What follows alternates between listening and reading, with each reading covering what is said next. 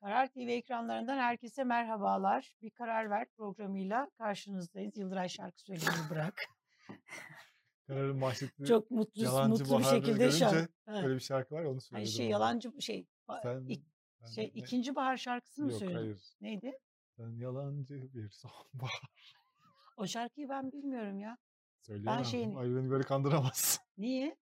Bence güzel olurdu ya. Aslında sesimle ve artık Sesin güzel mi? sesimle ve güzelliğimle gündeme gelmek istiyorum. Yazılarımla gündeme gelmek istemiyorum artık. Ben de öyle. Sıkıldım. Şey var ya şu ma- mankenlerin ve en bayıldığım sözlerin sözleri mesela aynen. onların klişe keşke mesela Türkiye güzelleşse hani onların böyle o şeyleri var ya böyle hani klişe söylemleri onlar üzerine böyle bir yayın yapsak ne kadar güzel olur değil mi? Evet. Yani Türkiye'de gelir mi sence böyle şey? Ee, mesela e, biz Benim de güzelliğim mesela ve sesimle gündeme geleceğim günler evet Mesle- değil şeylerimizde böyle Ülkemiz için iyi başka. olmayabilir. Olsun canım Senin sesin güzel. Yok be gitti artık. Gen- Ben gençken sesim güzeldi şimdi değil. Ama ne yapsın? Yani, ha, ne yapalım ya. Öyle derler ya sen hele bir beni gençken gör falan diye. Seyircilerimiz bizim ciddiyete davet ediyor şu anda. O yüzden Gerçekten mi? Biraz ciddiyet olsa iyi olur. Ya kardeşim çok mu tamam gördünüz olsun ya? olsun. Şey. Çok mu gördünüz? Şurada bu kadar böyle zaten canımız böyle hani Ciddi bir şey çıkıyor. izleyelim. Ciddi bir video izleyelim bence. Ciddi bir video izleyelim o zaman hadi ya. Hadi o bayağı ciddi bir konu. Ciddi, evet gerçekten ciddi. E, Espri değil, ironi yok. Arkadaşlar hazır mı? Kerim. Sal gitsin. Bizim yaptıklarımıza bakmayın. Biz kendimiz yapmıyoruz. Biz inanıyoruz ki bize yaptıran Allah'tır, bize yaptıran Allah'tır, bize yaptıran Allah. Allah da sizi bildiği gibi yapsın. Ya bu çok tehlikeli bir suya Allah girildi. sizi bildiği gibi yapsın. Yani Allah sizi bildiği gibi yapsın. Başka da hiçbir şey söylemiyorum. Yani buna böyle söylemlere izin verdiği için Sayın Cumhurbaşkanı Erdoğan'a da gerçekten ama hani hiç böyle bugüne kadar içimden böyle bir şey gelmemişti. Canı gönülden diyorum ki size de teessüf ediyorum Sayın Erdoğan. Dini bu kadar hani alet etmek, dini siyasete alet etmek falan değil. Bunun başka bir adı var ama bunun adının ne olduğunu ben koyamıyorum.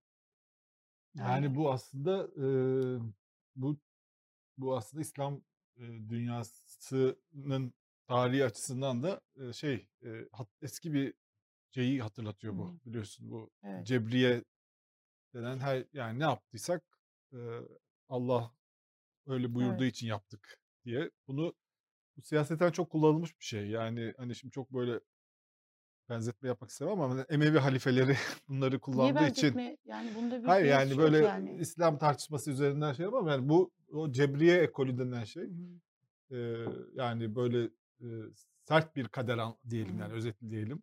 Yani her şey hani ne yapıyorsak Allah öyle istediği için yap, yapıyoruz. Bu siyaseten e, çok kullanılmış bir şey. E, bunu e, Taha Bey'in de kitaplarında e, Evet. tavsiye edelim yani o çok Evet. bu konuda kitapları var.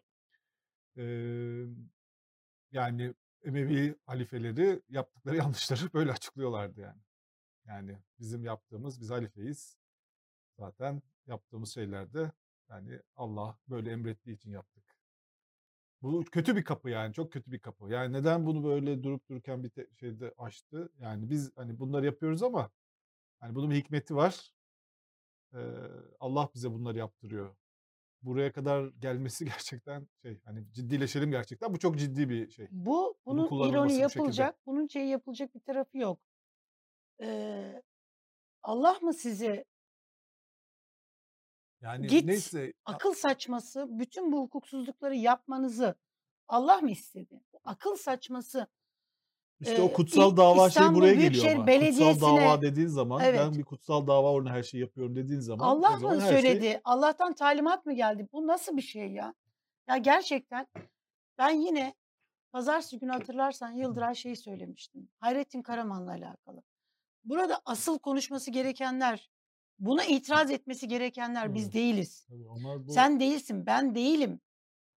buna itiraz etmesi gereken siyasetçiler değil.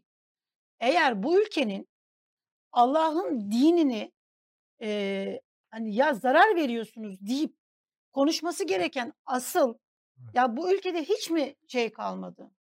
Yani eee, dini kanaat önderleri Mehmet Görmez, Ali Bardakoğlu sayayım mı isimler? Yani neredesiniz siz ya? Yani gerçekten bu insanlar bunları konuşurken bir sürü bu ülkede kıymetli hocamız var. Bunlar nerede ya? Bunlar çıkıp konuşsalar bir susun deseler. Diyanet neredesin Ali Erbaş? Neredesin yani? Yok hayır Yıldıray anlıyorum seni. Yo yani Vites böyle şey çağrılar yapmanın bir manası yok yani. yani niye manası yok? Biz yapalım.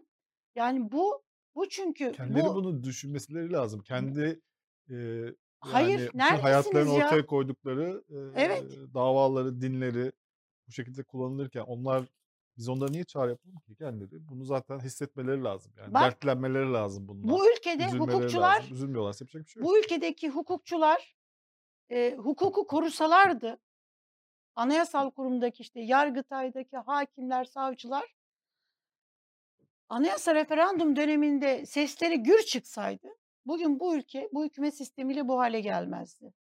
Şimdi asıl konuşması gereken bizler değildik ki asıl hani onlar konuşsaydı itiraz etseydi böyle olmazdı. Şimdi böyle ya dine kanal açtık. ya bir bir şey Konuşabilmek için çıkıyor. onlara bir sürü imkan da var Evet açtık buyurun gelin konuşun.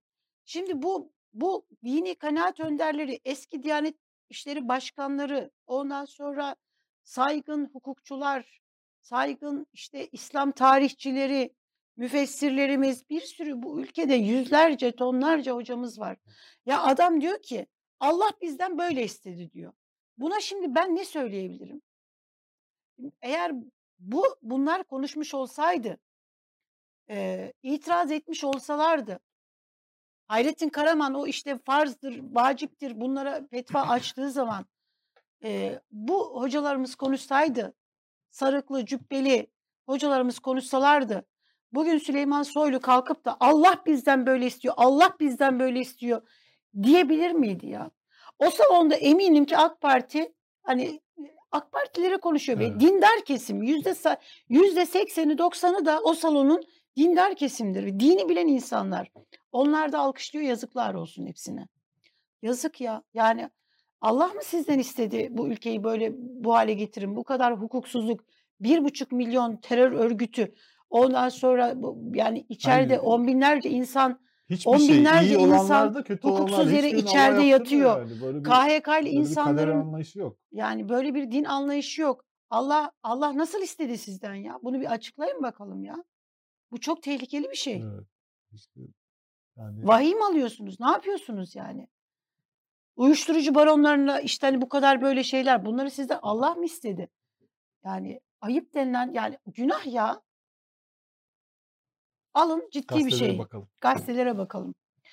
Neyse bir tek cübbeli konuştu diyor. Cübbeli de bu ülkenin bir şey söylemeyeceğim. Bir şey söylemeyeceğim Cübbeli hakkında da. Yazık ya. Vallahi dinden soğuttular insanı ya. Soğutuyorlar ya. Bunlar gerçekten diyorum. Bak 28 Şubatçılar bunu yapamadı. Bu ülkeye hani böyle e, bu bu ülkeyi hani dinden uzaklaşılsın diye özel böyle misyonerler çıksaydı böyle olmazdı. Dine en büyük zararı di- dindar yöneticiler verir, iktidar yöneticileri verir. Size bakıyor, ondan sonra ülke elindeki cebindeki paraya bakacak, ülkenin geldiği hale bakacak, ha diyecek. Yani yaptığınız bütün böyle hukuksuzlukları bir de Allah'a şey yapıyorsunuz. Bütün şeyler, e, muhalifler bende, iktidar sende gibi Evet. olmuş. Ben seviyorum çünkü. Evet. Nereye ben şu anda kafam şey yaptı. Ee, ha Aziz Babuşçu'ya girelim ya. Madem öyle. Arkadaşlar birazdan bizi izleyen arkadaşlar birazdan şey yapacak. Ee, e, Oğuz Demir ekonomist hem de Karar Gazetesi yazarı e, Oğuz Demir bizlerle beraber olacak. Onunla işin işte bu ekonomik e, kısmını konuşacağız. Ee, çok sinirlendim böyle kusura bakmayın kendimi tutamadım. Ben de şey yapamadım. ama Seni engelleyemedim. Engelleyemedin. Neyse ya. Ee, Ee, şey ilginç yani bu şeyi Aziz ben bakıyorum. Babuşçu'ya gördün mü? Gördüm evet. Onu bir getirebilir miyiz Getirelim. arkadaşlar eğer şeyimiz varsa? Aziz Babuşçu üzgün birisidir. Nihayet kaç yıllık suskunluktan sonra nihayet yani nihayet bu işte e, televizyonlarda AK Parti adına e, konuşanlar işte televizyonlara çıkanlar için şöyle bir böyle hani korumacı kollamacı bir tweet attı. Sabrının sonuna gelmiş. Sabrının sonuna gelmiş öyle bir şey yazıyor ki. değil mi tweet'in başında galiba. Bugüne kadar Aziz Bey sustuğunuz için teessüf ederiz. Ediyorum kendi adıma. Kendi adıma sustuğunuz için bugüne kadar teessüf ediyorum. Yani geç bile kaldınız. Bu Olsun da değil. deme. Herkes, İnşallah herkes o zaman birbirine bunu söyler. Sen de geç birbirine kaldın. söylemez değil. Yok o, o anlamda söylemiyorum. Yıl- Yıldıray Konuşsun insanlar. yani. AK Parti'nin iyi dönem döneminde, reformist döneminde bizim destek verdiğimiz dönemde senin, benim, bizlerin destek verdiği dönemde AK Parti desteklenmesi gereken bir iktidar partisiydi. Ama son 5 yıldır yapılanlar artık böyle hani hukuksuzluk ayyuka çıkmış. Bütün her şey artık gün yüzüne çıkmış. Yani kimsenin bilmediği bir şey yok. Herkes her şeyi biliyor. Benim söylediğim geç bile kaldınız. Bu anlamda söylüyorum. Yani Eee, o öyle hani önceden anlamında bu hani seküler kesimin bizi böyle hani aa vakti zamanında destek verdi. Vakti zamanı meselesi değil bu. Ben bir Konuşması gereken bir sürü de kişi var. ben Aziz Bey'in e, bir şeyini hiç unutmuyorum. Liberallerle yolumuzu ayırdık. Yani Benim e, programımda şimdi söylemişti o. senin programında mı söyledi? Ülke TV'deydim ben. Evet. Yani tam lafını da hatırlamak için şimdi açtım. Ee, 2013'te gelecek 10 yıl liberaller gibi eski paydaşlarımızın arzuladığı gibi olmayacak demiş. Haklı çıkmış ama hı. bunu o zaman iyi bir şey olarak söylüyor. Yani böyle olacak iyi olacak artık bu liberal vesayetten kurtulacağız gibi e, herhalde söylemişti. Bir de devamında dün bizimle beraber şu ya da bu şekilde yürüyenler yarın bizim karşımızdaki güçlerle paydaş olacaklar. İyi olmadı yani öyle olması Evet. Aziz Bey. Siz Aziz de Bey, evet. rahatsızsınız. Ee, Evet. İyi olmadı öyle olması. Sadece bu kadar diyelim. Evet. Zamanında AK Parti içerisindeki makul, aklı başında kişiler hala konuşanlar var. Ben yani Hı. çok az sayıda. Yani 3-5 kişi. Bunun sayısı 20 kişi olsa daha farklı şeyler olur. Yani korkmayın. Bir şey olmuyor. Konuşursanız bir şey olmaz. Tarih tarihe baktığınız zaman işte mesela e, anayasa e, değişikliği esnasında 10 yıl sonra işte mesela Kemal Gözler hocamız hatırlanacak. Serap Yazıcılar hatırlanacak. Ergün Özbudun hocamız E, hatırlanacak. Meral o. Akşener'in bütün Osman Can hatırlanacak. Yani sorunları oldu. daha derinleştirecek. Ama bu sayı işte mesela isimlerini şu anda e, e, şu anda aklıma gelmeyen şeyler vardır. Kusura bakmasınlar. 3-5 isim ama. Bu 10 kişi değildi. Ama bu sayı 100 kişi, 200 kişi olsaydı bu böyle olmazdı. Şimdi mesela Ali Babacan da şeyi söylüyor. Hani vakti zamanda konuşsaydık Hı hı. diyor. Evet. Biz de tam bunu söylüyoruz işte. A- eee, Ahmet Davutoğlu çıkıp referandum döneminde e, konuşsaydı AK Parti içerisinde o dönem Ali Babacanlar o e, paket e, meclisten geçerken destek vermeselerdi Abdullah Gül çıkıp konuşsaydı e, bugün başka Bambaşka türlü bir Türkiye olabilirdi. O Evet. yüzden herkes e, Doğru. hepimiz böyle şapkamızı önümüze alıp e, düşüneceğiz. E, o yüzden şimdi önemli. E, şimdi değilse ne zaman konuşun. Eğer partinize değer veriyorsanız konuşun. Tekrar hani kurucu değerlerine geri dönsün istiyorsanız Evet. Yani kendiniz için konuşun. Televizyonlarda e, çok ilginç bir şey yaşanıyor. AK Parti'yi savunmak için e, çıkan, yani o kontenjandan çıktığı belli olan insanlar var. Onlar herhalde kendi rızalarıyla çıkmıyorlar. Bunları birileri seçiyor. Diyor ki yani bunlar çıksın deniyor. Hep aynı insanlar çıkıyor çünkü. hı. E, bunların E çoğu çünkü- siyasetçi değil. E, milletvekili değil. Ama Yetkili listeler değil. gitti ya televizyonlara. İşte yani Bütün şey olarak bir Habertürk, takım gazeteciler CNN, gidiyor, bir NTV takım her yere. eski işte bilmem ne araştırmacısı işte bunlar bunlar temsil ediyorlar yani bunların resmi bir görevi yok AK Parti. Pek çoğu üye bile olmayabilir. Ee, milletvekili değiller, siyasetçi değiller. Gazeteciler çıkıyor, hükümet e, iktidarı savunuyor. E şimdi normal bu partide emek vermiş siyasetçilerin de yani oradaki performanstan e, rahatsız olmaları e, normal yani. Evet. Ama bu bunlar yani emin olsun ki Aziz Bey bunlar kendi rızalarıyla çık değil yani. Bunlar bu insanlar Hı hı. seçiliyor. Öneriliyor Evet. hatta bu çıksın. Şimdi şunu çıkar diyorlar. Aziz Bey de bunu biliyor. İşte hani biraz böyle şey dediğim bu. Aziz Bey daha net konuşsun. Yani bunu biliyor diyor ki eğer bunlar kendiliklerinden çıkıyorlarsa hani iş ediniyorlarsa kendiliklerinden iş edinmediğini Evet. artık Öyle bir Türkiye'de şey olacak bir şey değil. sağır sultan biliyor. kolay bir şey değil Yani Türkiye'de. evet. Muhalif olarak çıkanların bile bir e, onay onaylanıyor yani Evet. muhalifler bile. Belli sınırlardaki muhalifler çıkıyor. Yani öyle e, yerli milli işte çeşitli konularda e, şey olan devletin pozisyonunu savunabilen insanlar çıkıyor. Herkesi aynı şeye koymayalım ama tabii ki aralarda vardır.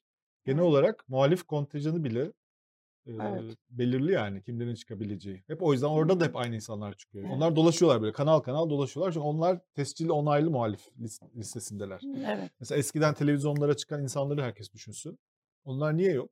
Niye kimse Evet. çıkmıyor? Bir sürü Türkiye'nin entelektüelleri, aydınları, gazetecileri falan vardı. Niye hiçbiri çıkamıyor böyle? Bu düzeni YouTube'da falan çıkıyor. Evet. Bizim kanalda çıkıyorlar. Niye o ana akım televizyonlarına yani Habertürk'te dahil olmak üzere yani en hani daha fazla insanın çıktığı kanal diyelim. Niye hiçbiri çıkamıyor? Çünkü orada onaylı konuk listeleri var. Bence en büyük Türkiye'nin sırlarından biri de bu. Ve Aziz Bey de gayet iyi biliyor ki böyle hani oturup düşünmemiz gerekiyor falan değil. Daha düşünecekseniz Aziz. Bey oho hani bir de bunu diyor eğer bu diyor ayarlıysa da oturup diyor bunu düşünmemiz gerekiyor. Neyi düşünüyorsunuz Aziz Bey? Düşünme vakti geçti Evet. artık. Yani kusura bakmayın. Evet, Eee, gazetelere bakalım evet başka. gazetelere bakalım. Cumhurbaşkanı Erdoğan özgürlüklerin ve bilimin hamisi biziz dedi. Çok Ona bir geçmeden şu belediye meselesiyle ilgili ben iktidar yeni şey medyasında dün biz e, Mehmet Ocak'tan da burada Konuştunuz, program yaparken e, ilginç bir İzledim. şey izledin mi? Evet. Bir de bizi izledin ya sabah kalkıp. Evet, sabah kalktım Bravo sana. izledim. Evet. E, bu mesela İBB şeyinin hani hükümet yakın medyada daha da büyütülmesini beklerdik. Mesela dün söndü.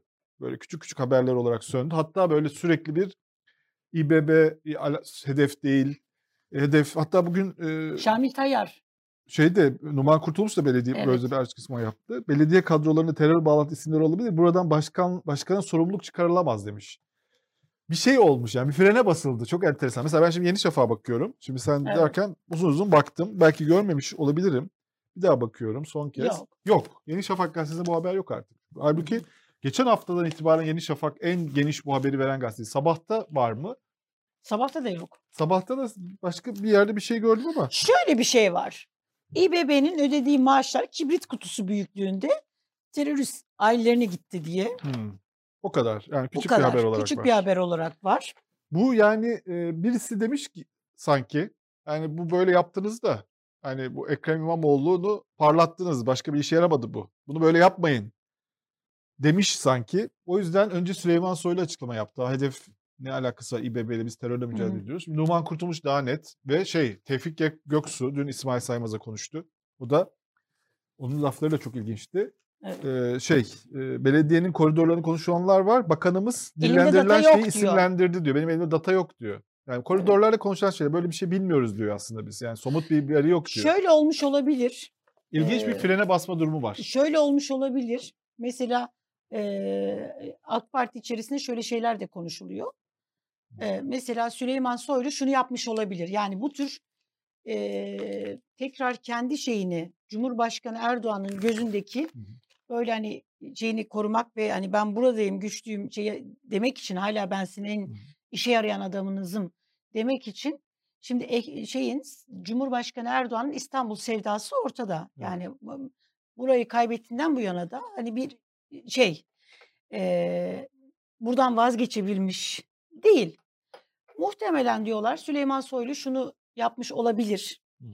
Hani gitti Cumhurbaşkanı Erdoğan'a dedi ki hani onun İstanbul zaafını Hı efendim benim elimde bunlar dosya var. Evet.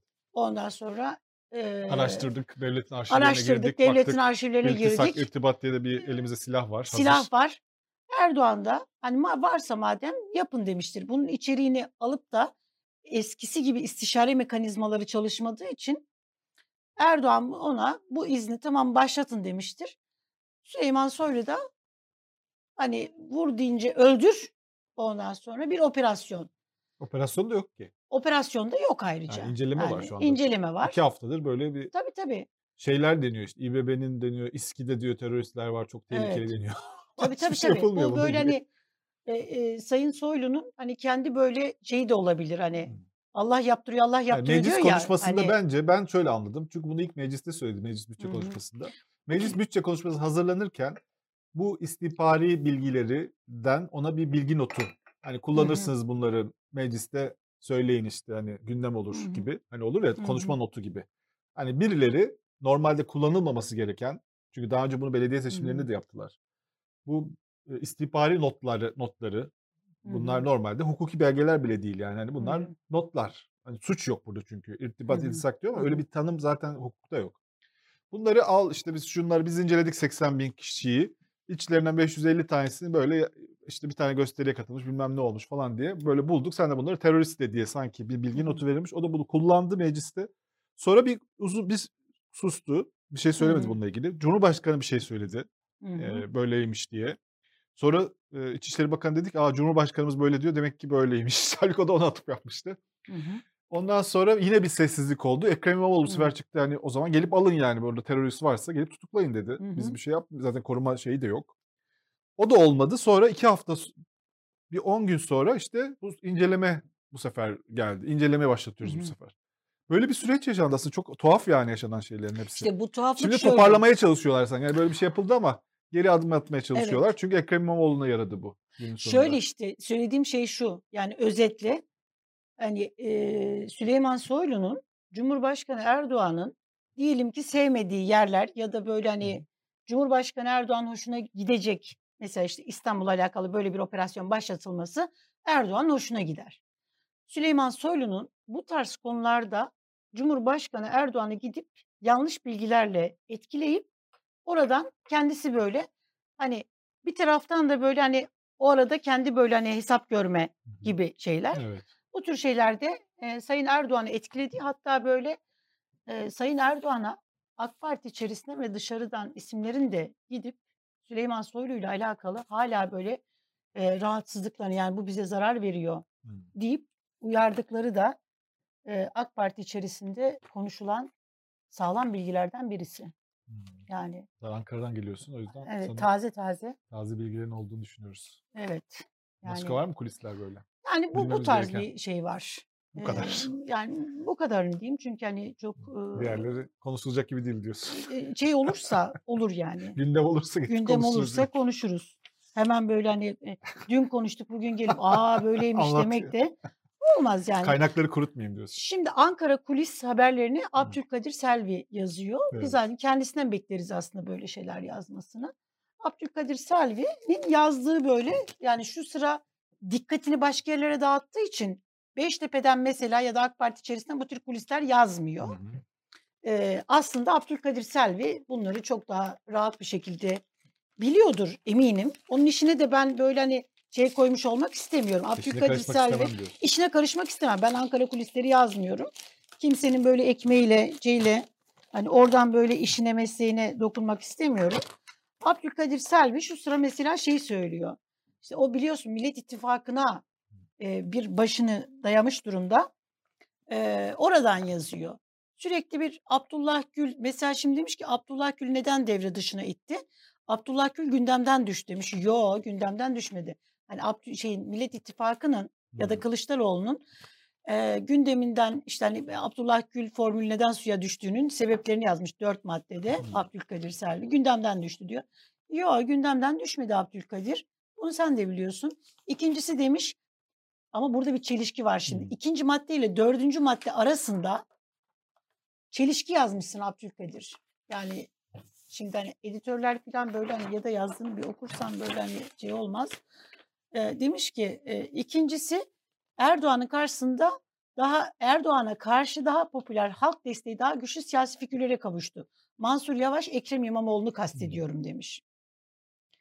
Doğru. Bu böyle bir hani Ma- İmamoğlu ve işte Mansur Yavaş üzerinden bir böyle CHP'yi karıştırmak isteyen Hı. orada bir fitne e, şeyi.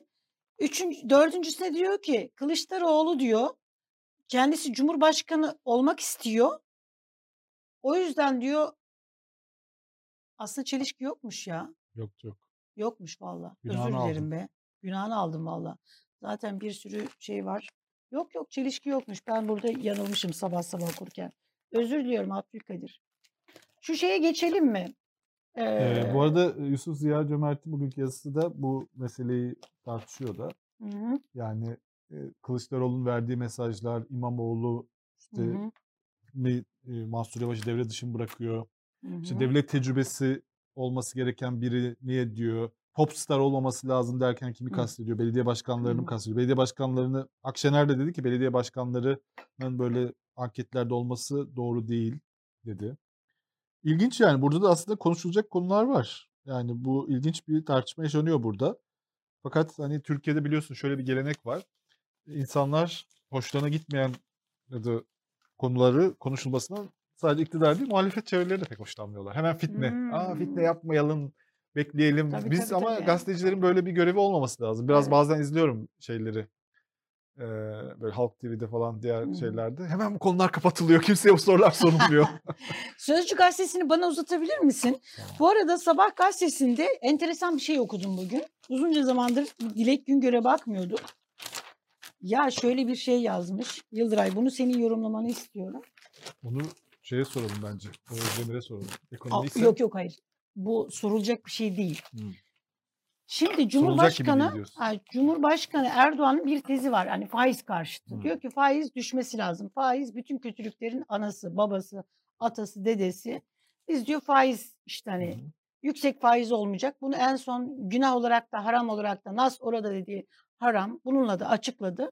Şimdi neydi? Türkiye'yi hani faiz oranlarını düşürmek. Hani bütün amaç, bütün şey buydu. Fakat bu yeni hani sisteme geçildi ya dövize endeksli TL, mevduat hesabı. hesabı sistemi. Ee, diyor ki hazine üzerinden yürütülen kur korumalı TL mevduat hesabına vatandaştan yoğun ilgi var diyor. Ee, uzunca zamandır diyor görüşmediğim burada bir böyle bir bilgi veriyor. Bu var mı yok mu bunu Oğuz Bey'le konuşuruz. Hollanda'da yaşayan kuzenim aradı. Telefonu açar açmaz kur korumalı TL mevduat hesabı ile ilgili beni soru yağmuruna tuttu. Ne yapacaksın dedim. Meğer parasını kur korumalı TL mevduat hesabına yatırmayı planlıyormuş. Hollanda'da kazandığı parayı TL'ye bozup Türkiye'de e, kur korumalı mevduat hesabına. Neden böyle yapıyorsun demiş. Dilek Güngör. O da demiş ki orada faizler çok düşük.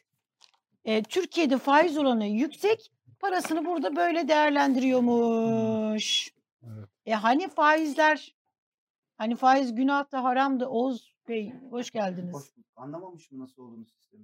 Evet. O kadar çok soru sorduğuna göre Oğuz, sistemi Oğuz anlamamışım. Bey sakal bırakmış. Size sorabiliriz bu Aa. faiz konusunu. Artık sakal. sakal uzamış. İşler iyi gidiyor herhalde. yani işler iyi gitmiyor memleketin haline bakınca hiç iyi Yoksa berber falan mı pahalı artık böyle hani Yo, yakışmış. O kadar mı kötü görünüyor? Yo, yok yok gayet güzel yakışmış hani. Yok, biz Vardı benim sakalım bayağıdır var. vardı evet ama uzamış Biraz sanki. bu ara şey bakamadık sınavlar, dersler. Ee, işte oraya yetiş, buraya yetiş. Evet. Valla ben dün markete girdim. Yeşil mercimek alacaktım. Yeşil mercimeğin fiyatını biliyor musunuz ne kadar olduğunu? Ben. Yemiyor musunuz? Yani evde çok yemek Aslında yeşil mercimek şöyle. Dışarıdan yemek daha ucuz. Onu bir gördüm bir sefer Evet, keşfettim. Dedim kesinlikle. dışarıdan yemek. Çünkü Evet. ya, hani yalnız evet. yaşayınca daha kolay. Şöyle yeşil mercimek aslında hani yoksul yemeğidir. Evet. Yoksul sofra. Hani et ihtiyacın et alamıyorsan ya m, 9 lira 10 lira filandı yani. 8 liraya bulabiliyordun yeşil mercimeği. Yeşil mercimeğin fiyatı 46 lira. Nasıl ya? Vallahi Kilosu billahi. mu? Ay paketi. Paketi 46 lira. Allah Bence Organik falan mı? Neydi bu? Değil ya. Yıldıray Bey de bence fiyatı bilmiyormuş. Yakalandık, tutuklandık. Almaya kal fiyatına Ya. bakmadan alma. Allah Allah. 46, lira. 46 lira. Et kaç para ki? Çok acayip. Ben almadan çıktım. İşte Yeşil mercimeği. 80 lira, 80 lira. 46 Evet. lira. Şöyle düşündüm. Daha ucuz nereden bulabiliriz acaba hani böyle? Evet. Bu yani 46 herkesin lira ya. sorduğu soru bu. Yani niye işte dolar düştü, fiyatlar neden düşmüyor? Yani Bunun nasıl bir cevabı var? Dolar düşeli daha bir hafta oldu. Bir hafta oldu. Yani Düşecek mi peki? Düşer mi? şöyle ithal mallarda düşer. Hmm. Yani ithal dediğim şey şu cep telefonu. Bu yurt dışından 1000 dolara geliyordu. Ee, şimdi yeni geldiğinde 18 bine değil 11 bine gelmiş olacak. Hı. Örnek veriyorum. Dolayısıyla doğrudan ithal tüketim mallarında fiyat düşüşü Evet. beklemek normal. Ama bizim üretim, şimdi burada tam tersi. Eskiden hani böyle dolar arttığı için işte ithal girdi artıyor. İthal girdi arttığında da fiyatlar artıyor. Öyle değil mi? Bunu söylüyorduk. Şimdi tam tersini söyleyemiyoruz. İthal girdi hala yani yüz, işte 11 liraya geldi. Evet onun maliyeti düştü ama bir kere stoklara henüz girmiş değil o maliyetteki e, kullanılacak girdi, ham madde her neyse. Bir o. İkincisi de şimdi de yerli girdi pahalı. Daha yeni Hmm. fiyatlarına yansıtıyor, maliyetlerine yeni yansıtıyor. Şu ana kadar üretimin içerisindeki ithal girdiği yansıtmaya çalışıyordu üretici. E kendi üzerinde de bir yük var. Kendisi de eridi. Pandemi Evet. geçti. Ciddi bir ekonomik Hı hı. kriz geçti. Şimdi öyle ya da böyle TÜİK'in enflasyonu %30 21'lerde ama biz biliyoruz ki insanlar %30-40 enflasyon yaşadı öyle değil mi? Evet. Ama üretici maliyetleri %55'lerde %60'larda arttı. Evet. Yani- TÜİK rakamlarını bile %50 görünüyordu değil mi? Evet. Yani şu %55 gözüküyor. Şimdi daha hala orada fiyatlara yansıyacak bir maliyet var. Yani bu daha yansımadı. Şimdi fiyat buraya Yansıyacak gelmiş. mı peki? Gel, şimdi fiyat gelmiş, girdi iniyor. Aynı akaryakıt devletin yaptığını düşünsenize. Bakın Hı. bence en güzel örneğin devlet evet, verdi. Evet, evet. Devlet dedi ki bir dakika dedi. Ben dedi akaryakıtta dedi özel tüket dolar çok artıyor. Dolayısıyla akaryakıt fiyatları çok artıyor. Ben ÖTV'den vazgeçiyorum Hı hı. dedi. Üretici şey gibi düşünün bunu. iş insanı gibi düşünün. Hı hı. Ya bir dakika ithal girdi çok artıyor. Ben biraz karımdan vazgeçeyim dedi. Evet. Zarar edeyim dedi. İthal girdinin fiyatı düştü. Yani akaryakıt, petrol ve dolar düştü. Biz ne bekledik? Benzinin, motorunun fiyatının düşmesini bekledik. Evet. Ne oldu? Devlet ne yaptı? ÖTV'yi, ÖTV'yi koydu. Dedi ki ben bir dakika dur dedi. Bunu ben alacağım. alacağım dedi. Ben hazır millet Çok bu fiyata- fedakarlık yapmıştım ben. işte ha, millet bu fiyata alıştı hazır. Ben bunu aynı şey işte iş dünyası içinde geçerli. De, iş dünyası devletten daha böyle acıması olan, vicdanı olan, duygusal hareket eden bir yer değil ki. Diyor ki bir senedir ben diyor bir dakika zarar ediyorum. Zaten sürekli girdiden zarar ediyorum. Hı hı. Şimdi hazır bir miktar ucuzlayacak. Daha stoğa da girmedi bu arada. Stoğa girecek. Daha ucuz almış olacağım Hı ithal girdiği. Ama benim bu arada bir aşınmışlığım var. Üzerimdeki maliyet yükü var. İçerideki maliyetlerim de arttı. Yani yerli maliyetlerim de arttı benim.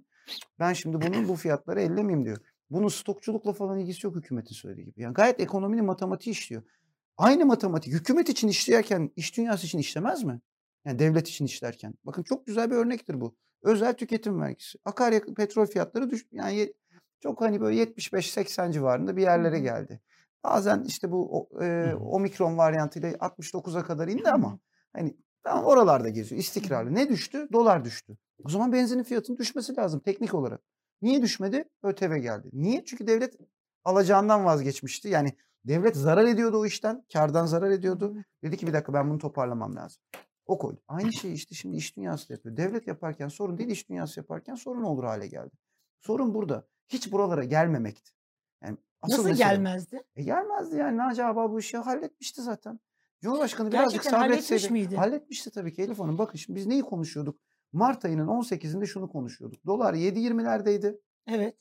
E, faiz %19'daydı politika faizi. Hazine tahvilleri de yanılmıyorsam 17'lerde 16'lardaydı. Daha düşük çünkü 10 yıllık faizin zaten Yani daha düşük olması yıl beklerken. öncesinden bahsetmiyoruz. Hayır Mart 6 ay ayından. evet 8-9 ay öncesinden bahsediyorum. Ve biz şunu konuşuyorduk. Ne konuşuyorduk? Haziran ayında Merkez Bankası enflasyondaki gevşemeyle beraber faiz indirim sürecine başlayabilir diyorduk. Öyle değil mi? Ya bak bu konuşuyor. Biz de şunu diyorduk. Haziran'da o iş olmaz. Çünkü Evet. daha henüz durulmadı ortalık. Biraz Amerika etkisi var. Ama en kötü Eylül'de yani enflasyon onlara doğru gevşer. E, dolayısıyla faiz de gevşer diyorduk. Yani kabaca o- her şey eşitken 10 lira e, 10'a doğru enflasyonun geldiği bu fiyat artışlarını görmediğimiz faizin de 12'lerde olduğu bir ortam. Dolayısıyla 5 yıllık tahvil faiz- faizlerinin 10 yıllık tahvil, faizlerinin daha aşağıda olduğu, kredi faizlerinin 13-14'lerde olduğu, mevduat fa- işte mevduat faizlerinin o- e, 12'lerde 11'lerde olduğu. Hani Böyle bir ortama ortamda girecektik biz sonbahara. Ama ne oldu anlamış değiliz. Şey olmuş olabilir mi ya? Şimdi siz söylerken aklıma geldi. ben erken seçim olarak tanımlamıştım onu hatırlıyorsunuz. Şöyle Evet. ol- olmuş olabilir mi? Ee, Hesap tutmadı. Oğuz Bey. Neden tutmadı Şimdi- hesap? Onu bir E çünkü piyasa piyasa bir anda şöyle düşünüyorlardı. Hı. Biz faizi indiririz. Kurdaki artış bir miktar olur ama onun enflasyona yansıması birkaç ay sürer. O arada biz e, konut sattırırız, ekonomiyi canlandırırız, istihdam arttırırız ve seçime gidebiliriz biz bu şekilde diye düşünmüş. Ama bu bu hesap Yani bu hesap çalışmadı. Hımm. Çünkü insanlar dolarize olmaya başladı bu sefer. Şimdi şu olabilir Evet. mi? Fikir, fikir yürütüyorum Yıldıray. Şimdi hani hep diyoruz ya Hı hani hı. diyorsunuz ki Mart ayında Naci Ağbal aslında bu işi halletmişti. Halletme yolunda önü, önemli bir adım atmıştı. Atmıştı. Tamam. Naci Ağbal, Lütfü Elvan ikilisi gayet iyi gidiyordu. Ee, burada hani kurumlar da e, devrede ve çalışıyordu. Merkez Bankası, işte hani Maliye Hazine Bakanlığı iyi bir ikili olmuştu ve bir umut vaat ediyordu. Fakat bir taraftan da hani muhalefet ve bizler diyelim ki hani hep şey hatırlatılıyordu. Cumhurbaşkanı Erdoğan 2018'de verin şu kardeşinize yetkiyi dolarla, dövizle, kurla, enflasyona, faizle nasıl mücadele edilirmiş ben bir bunu göstereyim hani. Bir güçleri, bütün yetkileri bana verin. Ben size göstereceğim bunu. Evet. Ee, hani tek bütün yetkiler hani bende Ben toparlanacak. halledeceğim bu Ben halledeceğim diyordu. Şimdi böyle hal böyle olunca Merkez Bankası'nın bu işi halletmesi Cumhurbaşkanı Erdoğan'ın işine gelmemiş olabilir mi?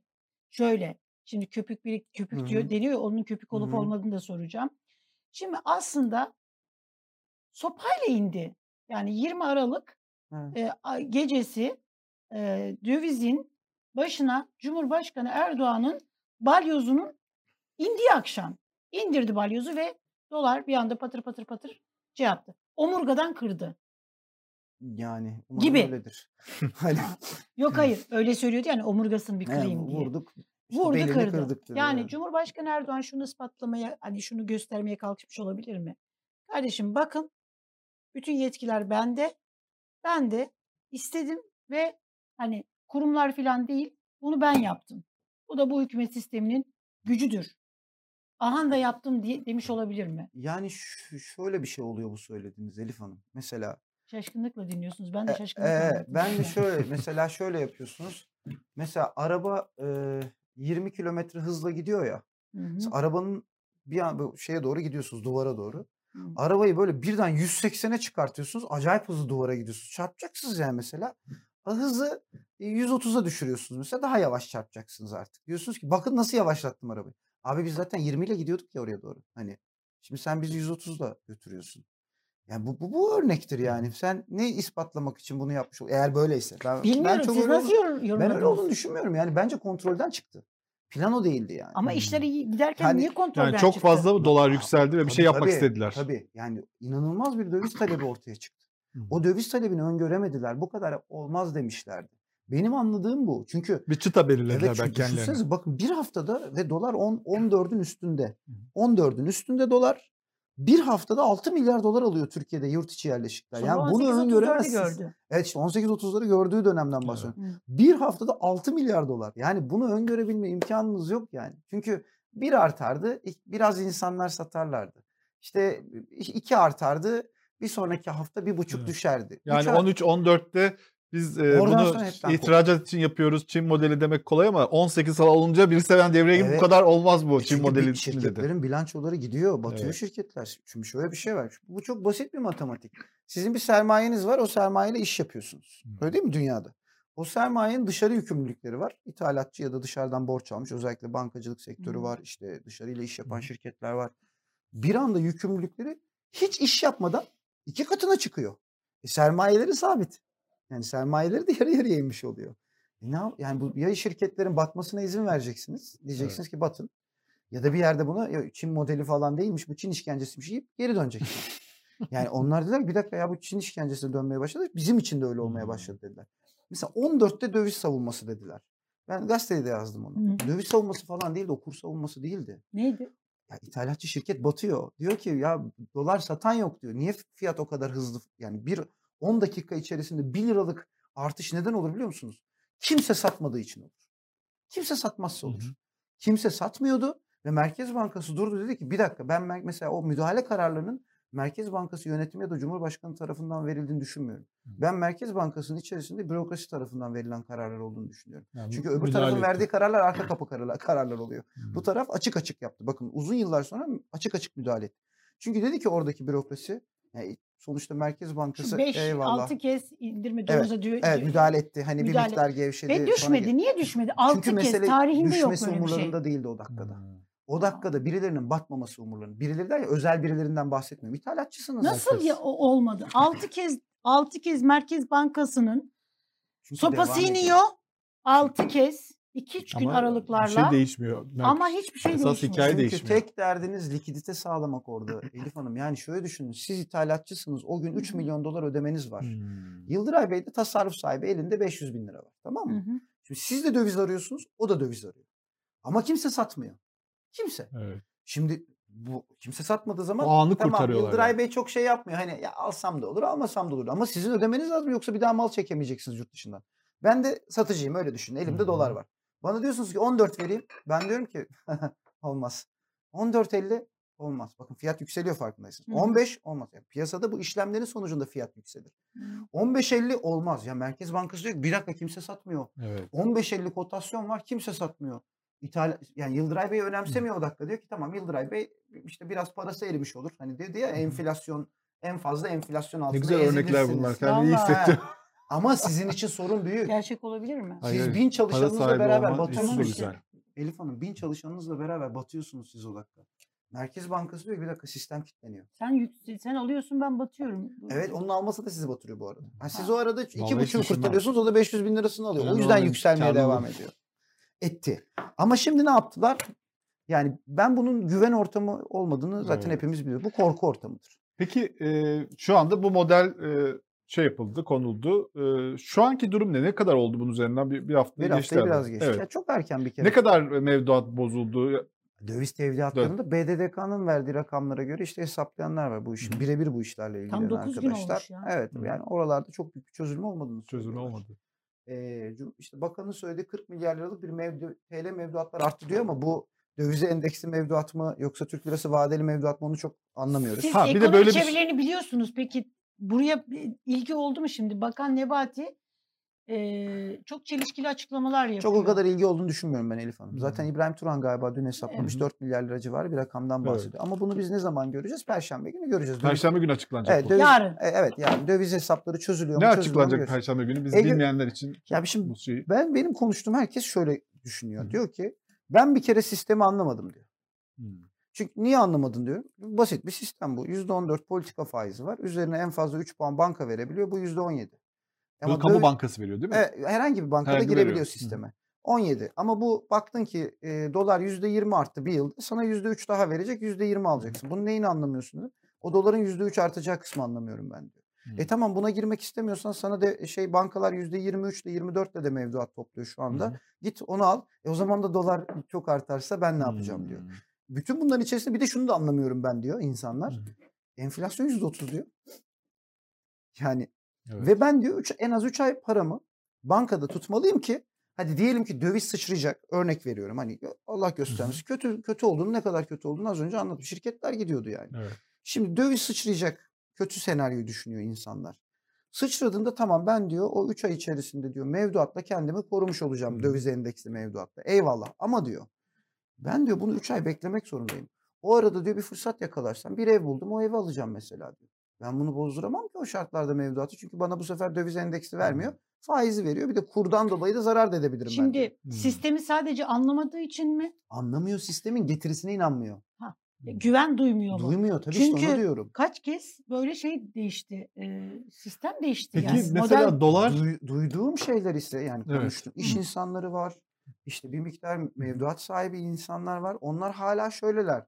Yani bir daha önce döviz aldıysa ben diyor zaten 16'dan 17'den aldım. Bugün Hı. 12'den satıp niye zarar edeyim? evet. Çünkü o, yarın bir gün döviz 16'ya da gelse döviz endeksli mevduata koysam bana Türk lirası cinsinde onu ödeyecek.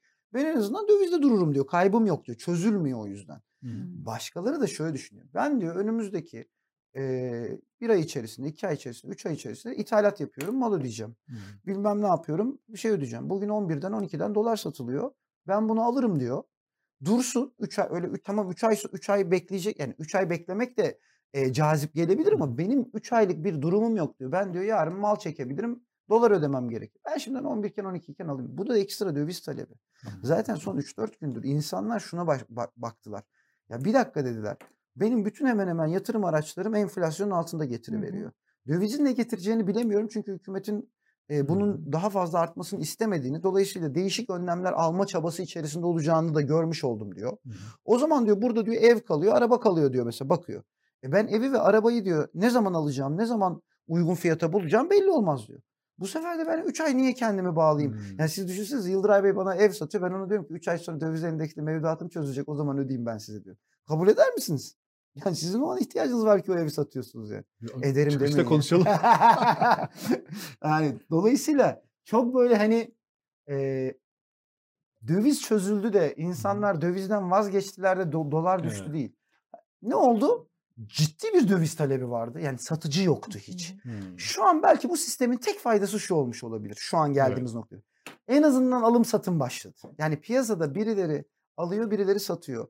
Alanların işte az önce anlattığım gerekçeleri var. Satanların da yani ben hani hükümet bu işler belli ki e, farklı müdahale araçları kullanabilir. Ben satayım. Bu- Burada da böyle bir araç çıktı diyenler olabilir. Yani böyle bir hani nette baktığımızda artıyor olabilir ama Hı hı. nette artması demek şu demek. Yani birileri alıyor, birileri satıyor ki bir işlem oluyor. Peki e, İşlem dolar olması güzel. mesela dolar e, hesabı olanlar e, bozduracak mı bozdurmayacak mı bu hesaba geçip geçmeyecek mi diye bir mesele var. Bir arada bir şey dediniz. Türk lirasından mı geliyor? Mesela Türk lirası mevduatı olan birisi e, için bu sisteme girmek de cazip Daha olamaz cazip mı? gözüküyor. Bu da ama Tabii, tabii. amacı amacı işte, o zaman şey olmuyor. Onlar da dolarize oluyorlar o zaman E, sonunda. te- teorik olarak evet ama pratik olarak sistemin içinde döviz yok. Hmm. Yani siz dövize endeksliyorsunuz ama döviz hiç yok. Yok Hani- evet Türk hani lirasından swap- siz diyorsunuz ki Ha. ben dövizden kar edeyim. Evet evet. Yani Geçiyorsunuz. Türk Döviz de vermiyorsunuz. Hiçbir şey olmuyor aslında. Bir Döviz hiç yok olmuyor. sistemin içinde Evet. aslında. Yani Türk Bu bir açık sistemi. değil mi aslında bu sistemin? E tabi ama orada şöyle bir şey var. Döviz talebi zaten buradaki mantık neydi az önce söylediğim? Satıcı yoktu piyasada. Hmm. Döviz Yani etmesin alıcıydı. bu diyor. Evet, herkes alıcıydı o, dak- o dakikada. Şimdi ne yaptılar? O alıcı sayısını düşürdüler. Anladım evet. Ee, ben e, işte bir miktar param var e, Türk lirasında mevduatta 32 gününü tutuyormuşum. Ben zaten o paraya ihtiyacım yok. Bir işte yapmıyorum. Ben zaten 60 yaşında hani hayatımda böyle biriktirdiğim parayı Hı hı. tutuyorum. Diyorum ki ya gerek yok bak zaten döviz garantisinde devlet verdi. Güzel ben onu oraya koyayım. 3 ay beklerim ne olacak benim için diyenler oldu. Onlar şöyle diyorlardı bu karardan önce. Galiba bir şeyler oluyor. Benim gidip döviz almam gerekiyor Hmm. diyorlardı. Şimdi o talebi Evet. durdurduğu için yani Evet. hani satıcı O yoktu. durdurdu. Evet. Yani bir açıdan o anlamda faydalı oldu. Ama bu kalıcı çözüm bu mu? E biz hep onu söz değil. Şunu şunu e, bu bir faiz sistemi değil mi? Tabii tabii faiz ya. Erdoğan'ın işte faiz, Faiz sebeptir, enflasyon sonuçtur teziyle zıt çelişiyor. E Yani faiz veriyorlar şu anda. Peki o zaman Merkez Bankası niye faiz düşürdü 16 Aralık'ta? E bunun- Orada düştü burada. bir açıklaması yok. Bütün dünya bunu- bunu arıyor. yani e, Şimdi Timothy Ash de anlayamadı. Hiç kimse anlayamadı. hiçbirimiz bunu. anlamıyoruz. Ya benim anlamamam gayet Yani normal. oradaki Siz faiz anlayabildiniz mi? bir de diğer An- başka alanlarda da faizler yükseliyor değil mi? Biraz onları bize anlatır mısınız? Hangi alanlarda faizler yükseldi? Hazine tahvili artıyor mesela. Hazine Hı. tahvil faizleri artıyor. Yani insanlar hazineye borç vermek istemiyorlar şu an. Dolayısıyla hazine daha yüksek faizle borç vermek bir mesela kalıyor. bir şey sormak istiyorum Oğuz Bey. Ee, şimdi mesela hazine deyince mesela Türkiye'de bir vatandaş olarak kendimden örnek vereyim. Ben mesela hazineyle kendi aramda bir bağ kuramıyorum. Mesela hazine borçlanması dendiği zaman ya da hazine ödüyor bunu dendiğinde Avrupa'daki vatandaş endişeleniyor. Hı hı. Bizde ise şöyle hazine ya devlet ödüyormuş bana ne filan diyoruz. Niye biz o hazine ve kendimiz arasındaki bağı kuramıyoruz? Verginiz elinize hiç geçmiyor da ondan Elif. Yani sizin ödediğiniz vergiyi hiç almamış oluyorsunuz. Endişelen sizin diyorum ki ben ödemeyeceğim hazine ödeyecek. Mesela iş, Aman insan, iş insanları o konuda daha şey mesela dikkat ederseniz. Bilinç. Daha bilinçli. Çünkü adam Hı. diyor ki ya 100 bin liralık mal sattım. Hı hı. 70 bin liralık mal aldım. 30 bin lira kar ettim. %22'sini devlet aldı. 66 şey 6600 lira devlete verdim. Ve e, bankadan ödeme talimatına basıyor. 6600 lira devlete gönder. Ben şimdi hep bunu da soruyor sürekli. Diyor ki, ben niye şimdi 6600 lirayı devlete gönderdim?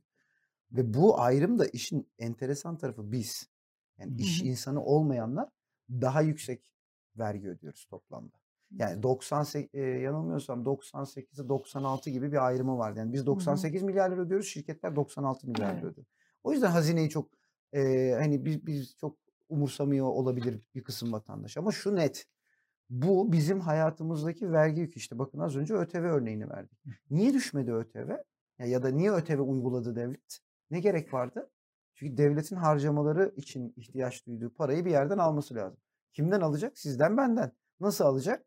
İşte ÖTV ile alacak, KDV ile alacak, gelir vergisiyle alacak vesaire. Buradaki sorun bu. Bu faizler şu an Hı hı. e, özellikle hazinenin borç, hazine nakit akışını yönetir devlet. Evet. Şimdi siz belirli bir miktar bu ay gel- gelişiniz var, belirli bir miktar gidişiniz var. Bakar o ay der ki benim şu kadar borçlanmam lazım. Tamam. Yani elimde bir vergi gelir olacak ama o önümüzdeki ay olacak. Önümüzdeki ayda şu kadar gider olacak. Hazine nakit akışını yönetir. Maliye ise o vergi meselesini yönetir. Bakıyor diyor ki 6 milyar lira bu ay benim işte e, personel ödeyeceğim, şunu ödeyeceğim, bunu ödeyeceğim 6 milyar açık var. Gider bu 6 milyar lirayı piyasadan borçlanır ya da 60 milyar lirayı piyasadan borçlanır. Bunu yüzde işte 17'lerle falan borçlanıyordu. Bundan 3 ay önce Eylül'de Hı hı. yıllık. Şimdi yüzde 24'le borçlanıyor. 24. Bu Şimdi birinci bu, faiz. Bu birinci faiz. Diğerlerini de bir şey yapalım. Bunun Çünkü bu çok yıldır- önemli bir şey çünkü. Merkez Bankası faizlerinin özel olarak artırılmıyor Evet. faizler. Bunun amacı da diğer faizleri düşürmek. Evet. Fakat günün sonunda geldiğimiz noktada Merkez Bankası faizi düşüreli ne kadar oldu? Hani bir iki hafta. Eylül'den beridir Evet. düşürüyor, ama Düşürüyor özellikle sürekli. de evet. Diğer faizler ne oldu? Şimdi siz bunu anlatıyorsunuz. Bu çok Evet. önemli bir bilgi. ne olduğunu anlatarak an- anlatınca daha bence Hı anlamlı oluyor. 2, 5, 10 yıllık borçlanıyor Evet. hazine nakit akışını yönetmek Hı için. Daha eskiden uzun vadeli borçlanamazdı bizim hazinemiz. O kadar kredibilitesi yoktu. Evet. 2013'ten beridir hı. 10 yıl bile borçlanabiliyor. Yani hazineye siz 10 yıl vadeli ödüyorsunuz, veriyorsunuz paranızı. Size ara ara faiz ödemesi yapıyor. Bununla devam ediyorsunuz. Devam ediyor. Sıkıldıysanız o hazine kağıdını satıyorsunuz. Orada faiz devam ediyor. Orada yani. şu anda Arttı. faiz %24'lerde. 24. Bir. İki, Merkez Bankası'nın faizi bankaya bir haftalık repo faizi. Gel ben sana bir haftalık yıllık %17'den, e, Hı. %14'ten vereceğim diyor. O %14 onu düşürebiliyor Merkez Bankası. Çünkü mal Merkez Bankası'nın buradaki mal Türk lirası Hı hı. istediği fiyattan satar. Yani ona, ona bir üretim maliyeti de yok çünkü. Evet. Bir işleme bakıyor. 14'ten veriyorum diyor 14. Bunu topluma maliyeti. Enflasyon Hı hı. mesela en başta. Hadi orayı da görmezden geldiler. Yani onun öyle olmadığına inanıyorlar. Çünkü diyorlar ya hani faiz sebep enflasyon sonuç. Biz de diyoruz ki faiz e, aslında enflasyon engellenmesi için bir araç. Siz faizi çok düşük tutarsanız e, topluma enflasyon bedeli ödetirsiniz Hı hı. diyoruz. Şimdi o var. Bunun üzerinden bankaların işlem faizleri var. Yani siz yatırım yapacaksınız, ev alacaksınız, işte ihtiyacınız olduğu, araba alacaksınız. Yani ekonomide harcama yapacaksınız. Hı hı. Harcama yapacağınız zaman sizin de bu paraya bir ödemeniz gereken bir şey var. Kredi faizi. Faiz var, Hı. kredi faizleri. Hı.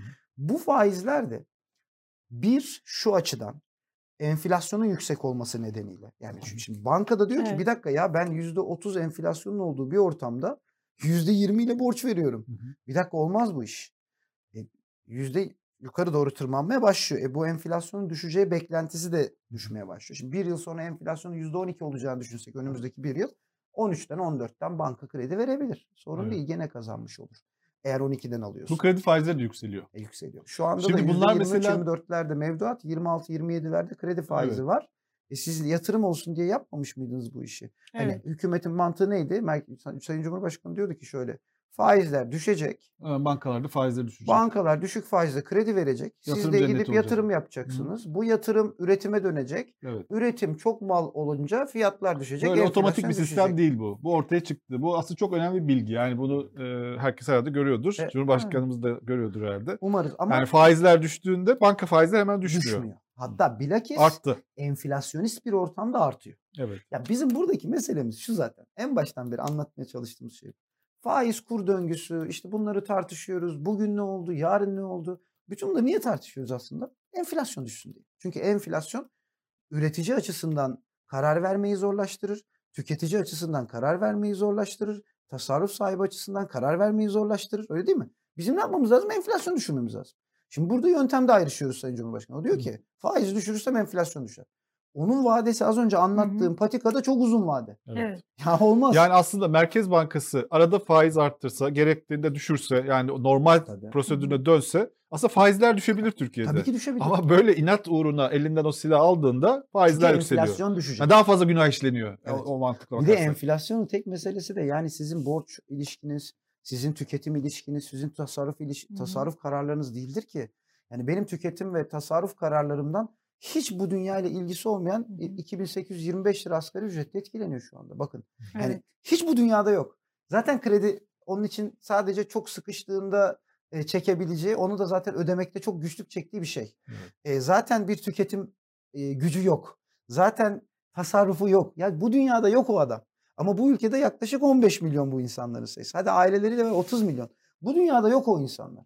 Ama bizim kendi aramızda kurmaya çalıştığımız faiz, döviz, bilmem ne dengesi onun fiyatlarına yansıyor. Evet. Zaten sorun da bu. Ya anlatamadığımız bu. Sen faizi indireceğim, enflasyonu indireceğim. Beni günlük kura hapsediyorsun.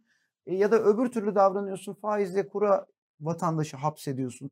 Burada bir oyun oynanıyor işte e, yaklaşık 1 milyon kişinin arasında. Ama geri kalan 83 milyon insan Çok bu doğru. oyunun hiçbir yerinde yok. Zaten bir beklentisi de kalmamış son yıllarda. Hani ben böyle Bazıları iyi kötü- ekonomiden etkilenmiyorlar bile. yani Hiçbir şekilde etkilenmiyorlar. falan işte biraz iyi olsun onun bari önü açık olsun diyen insan da artık o umudunu da yitirmiş. Yani bunları oynuyorlar orada diyor. Yani top çeviriyorlar kendi aralarında. Hı. Öbürü faiz diyor, öbürü döviz diyor. Birileri kazanıyor diyor. Ben ne yapıyorum abi diyor ya ben. Ne zaman bozuldu zaten denge? O ben ne yapıyorum dediği zaman. Bir dakika dedi Hı. ya. Benim 2825 lira ayın birinde maaşım yattı. Ben dedi gideyim bunu döviz alayım. 200 dolar. Aldı 200 doları 14'ten. Örnek veriyorum. Ertesi gün 15 oldu. Bir dakika dedi ben bu 200 doların 50'sini satayım şimdi 750 lira olsun. Ben bunu 700 liraya almıştım. Bak 50 lira kazandım dedi. 50 lirayla eve ekmek aldı, pazara uğradı, salata malzemesi aldı gitti. Ha dedi bak en azından haya- hayatta kalıyorum. Sizin oyun kurduğunuz oyuna ben de dahil oluyorum madem öyle dedi. Bak tepe taklak oldu. O insanları bu kadar sıkıştırmamak gerekiyordu. O insanları bak çıktığı zaman sen de bu işten nemalanıyorsun dememek. Aynı şey işte kripto paralarda oldu. Uzun süre konuştu Türkiye. İnsanları tokatladılar gittiler Hı. değil mi? Bakın burada da en son bakan dedi ki çarpıldılar. Çünkü o çarpılır. Çünkü o bu sistemin içerisinde her şeye hakim değil. bakan- Bilgiden bahsetmiyorum Bakan niye böyle bir açıklama yaptı Oğuz Bey? E çünkü Ya böyle bir şey söyler mi? Vatandaş maalesef çarpıldı deyip hani muhalefet üslubunu hiç siyasetçisi- tartışmaya bile gerek yok da. değil. Yani şunu Yani mesela ya, böyle bir bilgiyi diyelim ki bir muhalefet e, siyasetçisi der ki burada çarpılan vatandaş oldu der. Evet. Bunu bir çıkıp da bakan söyler mi? Yani işte İtiraf. aldığımız karardan sonra vatandaş Dürüstlük ilkesi gibi. Herhalde öyle yani. Sayın Ama- Bakan benim gördüğüm en açık sözlü bakanlardan biri. Yani eee, ne diyeyim ama burada yazık olan e, şimdi on, çünkü şunu Sen ne biliyorum. kaybedeceksin dedi. Evet, Sen yani maaşlısın dedi zaten. Çünkü şunu biliyorum. İnanılmaz bir açık sözlülük hem de böyle Evet, güler yüzlü yapıyor ama böyle Fransız devrimin öncesi aristokrasisine benziyor biraz konuşmaları. Yani böyle onlar da böyle gıcık olurdu insanlar bunların Hani- sözlerine. Yani bi- bilerek yapıyor. Doları burada şimdi dolar böyle e, bir başını böyle sürekli bir yukarı çıkartıyor, tekrar iniyor, tekrar çıkartıyor, tekrar iniyor. Ne oluyor orada? Yani bu doları mesela diyelim 10 12'de ya da Bir lira hala 11'de alıyor demek Evet. ki. sabitleyebilirler mi yani? Bunu tutabilirler mi Yani burada? çok Mesela 9 liranı 9 lirayı görecek diyenler var. yani Bu ben tabii- tehlikeli konular bunlar. Yo, hayır. BDDK listesine girebilirsiniz. Hayır hayır ben yani şöyle zaten hani burada daha önce de oturup Biz ama konuştuk. çağrı yapmıyoruz ki Ben satmayın. hiçbir zaman zaten kur seviyesi verebilecek bilgiye sahip değilim. Evet. Çünkü şu an fiyat dediğiniz şey bir bilgi taşır. Fiyatın üstünde bilgi vardır. O bilgiyi biz bilmiyoruz şu anda. Yani o fiyat, fiyatın oluşmasına eee, zemin hazırlayan şeyleri bilmiyoruz. Şimdi sadece eee, rakamlara bakıyoruz, verilere bakıyoruz, konuşulanlara bakıyoruz. Et, bir de ekonomi bir tarafıyla toplumsal bir bilimdir. İnsanların davranışlarından anlamaya çalışıyoruz. Daha bir hafta oldu.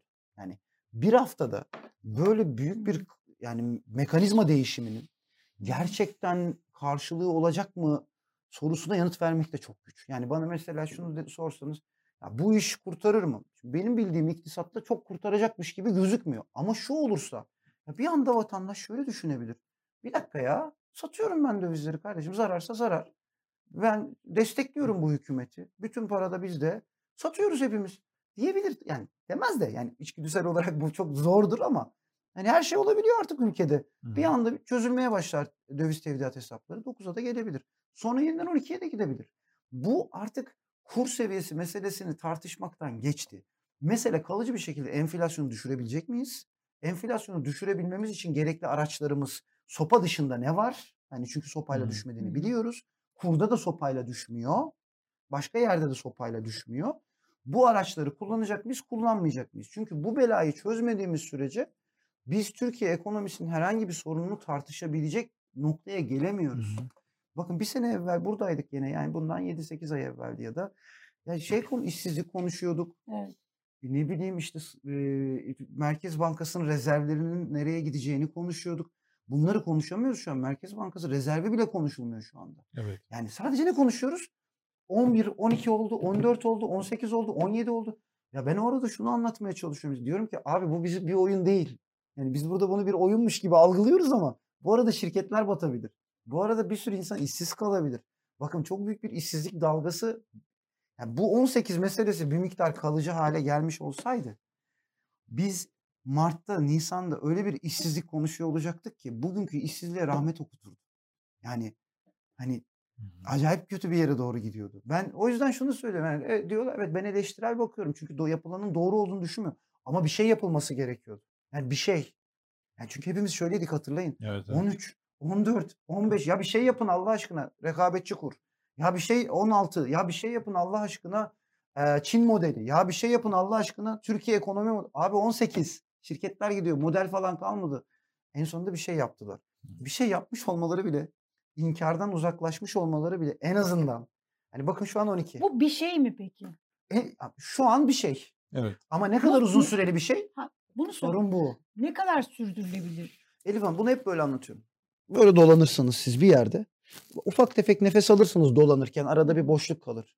Ama öyle bir an gelir ki artık o boşluk kalmaz. Yani Şunu dolanmışsınızdır nasıl, artık. şunu nasıl değerlendiriyorsunuz? Şimdi İbrahim Turhan diyor ki hani TL mevduat yani vatandaş parasını devlete e, devlet garantili faiz Hı hı. ve Döviz ver- endeksli mevduat. döviz endeksli mevduata vermesi için yani dövizini bozdurup vermesi için devlet bir adım daha atmış. Diyor ki burada diyor e, Merkez Bankası dövizden TL'ye geçmeyen hesaplara yüzde bir buçuk komisyon, Komisyon. getirdi. Bu nedir? Evet yani diyor ki siz de bankalara uyguluyor bunu. Hı. Bankalar da ister istemez Moody'ye uygulayacak. Diyor ki sen tuttuğun TL'ye dönmedin. Döviz tuttuğun için seni cezalandırıyorum diyor. Öte taraftan bu döviz endeksli mevduata geçersen de seni ödüllendireceğim. Senden karşılık almayacağım. Şöyle mi? düşürüyor. Benim şimdi dolarım var ve orada tutuyorum. Onun için yüzde bir buçuk komisyon ödeyeceksiniz. Ödeyeceğim. Yani siz, Bankada size, banka için. ödeyecek, banka da size yansıtacak onu. İster istemez. Daha doğrusu size nasıl yansıtacak? Size uyguladığı faizi düşürecek. Ama bu baskı. E, evet zaten öyle. Ama ben de o yüzden diyorum bu güven sistemi değil, Bu bu, korku sistemi. üzerine şey sopa. İşte korku sistemi bu. Ama korkuyla güven arasındaki farkı anlatmamız gerekiyor galiba bir daha. Güven dediğiniz şey bir kere birincisi kolay kolay kırılmaz. Kırıldıktan sonra tekrar inşa etmeniz mümkün olabilir. Yani hani yeniden doğruları yapar. Zaman alır ama peyderpey, peyderpey, peyderpey inşa edersiniz. Eğer ki siz korkutmadıysanız. Korku şöyle bir şeydir. Korkutuyorsanız ve yani babamın çok güzel bir lafı vardı. Bir insanı çok döversen Artık dövmenin bir anlamı kalmaz o insanın derdi. Şimdi siz ko- korkutuyorsunuz. Bir daha korkutuyorsunuz. Bir daha korkutuyorsunuz. Bir yerden sonra diyecek bir dakika korkmuyorum abi. Alıyorum paramı gidiyorum ben diyecek. Evet. Çünkü Bankalardan çektiği zaman ne E olacak? ama bu da işte Merkez Bankası rezervine hasar verebilir. Bu tip işler tehlikeli işler. Ne gerek var böyle yerlerde dolanıyoruz biz? Yani çok daha makul bir iş yapabilirdik. Bakın çok makul ya. Hiç uğraşmayacaktık. Bu kadar konuşmayacaktık. Politika faizi %16 idi ya Eylül ayında. Hı hı. Özür dilerim 19'du ya Eylül ayında. Tuttum ben ya dünyada enflasyonist hani diyorlar ya dünyada enflasyonist Hı. baskı var. Amerika'da enflasyon artıyor. Amerika'da faizler artabilir. Bakın çok basit. Faiz oradan arttırın demiyorum. Evet. 19'da tuttum ben. Tuttum. Günah Ya o faiz indirim- işlenmiş günaha devam Evet, ettiriyoruz. faiz indirim tartışmaları da şu anda yersiz gerek yok. Biz hani bu şekilde devam ediyoruz. Bakacağız. Enflasyon bizim mücadelemiz ve yani bankada istiyorsanız döviz tutun, istiyorsanız yani çünkü Cumhurbaşkanı ne diyor? Serbest piyasa kuralları çerçevesinde hareket ediyoruz. Ona göre hareket edersiniz. Gerçekten öyle olur. Ve bir bakarsınız ki insanlar şunu görüyor. E abi 10'du, 10,5 oldu.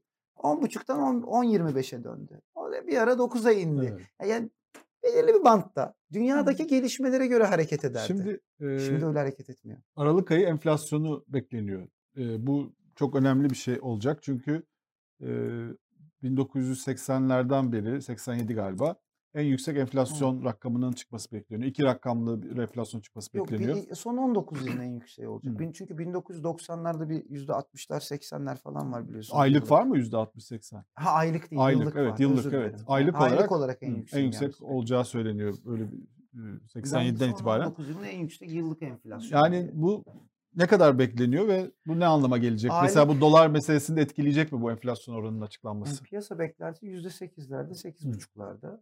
Ee, yıllıkta da %30'a doğru gitmesi. Yani piyasa beklentisi bu. Bunun üstüne gelebilir. Ben şaşırmam. Hmm. 6'da gelebilir. Çünkü bu da on- belirli 16, nedenler- 17, 18'e çıkmalarının bedeli bu ayda E, görülecek görürüz, daha tabii, yeni. tabii. Ufak- ya hatta o 16, 17, 18'in bedeli değil bu. Yani bu hala 12, 13'lerin bedeli. Öyle mi? olacak tabii. Şimdi bu %30 enflasyon kuru zıplatma yani şöyle Hani o gördüğümüz bir haftada hurra çünkü o mesela o, o olağan dışı bir durum. Orada Hı hı. kontrol yok, orada satıcı yok, orada herkes alıcı. Hani şu an dedim ya piyasa bir miktar en azından alıyor satıyor şu an. Evet. Hani böyle bir acayip bir sıçrama olmasına izin verilmeyeceği algısı var.